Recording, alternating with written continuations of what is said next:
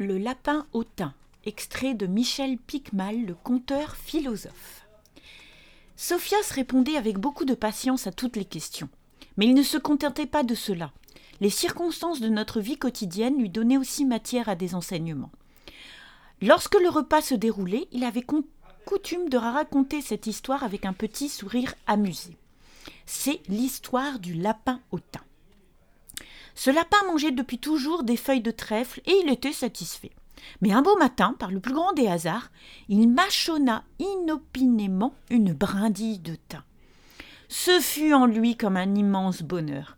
Les feuilles de trèfle mélangées à la saveur du thym prenaient un goût incomparable, un goût qui l'irradiait de bonheur, de plaisir et de sérénité. Désormais notre lapin ne put plus se contenter de trèfle seul. Il lui fallait son soupçon de thym en accommodement. Il était devenu un lapin gourmet. Mais l'habitude crée la banalité. Bientôt le plaisir décrut. Ce n'était là que du trèfle et du thym, un menu quotidien qui manquait terriblement de variété. Et depuis, le lapin gourmet court sans relâche le monde à la recherche de nouvelles saveurs. Voici quelques questions à se poser après ce conte. Qu'est-ce que le bonheur? Le bonheur est-il dépendant toujours du monde extérieur? Est-ce que tout le monde a la même définition du bonheur? Est-ce que on peut être heureux tout seul? Voilà, j'espère que ça vous a plu et que ça vous fera réfléchir. Je vous donne rendez-vous très bientôt pour d'autres posts contes.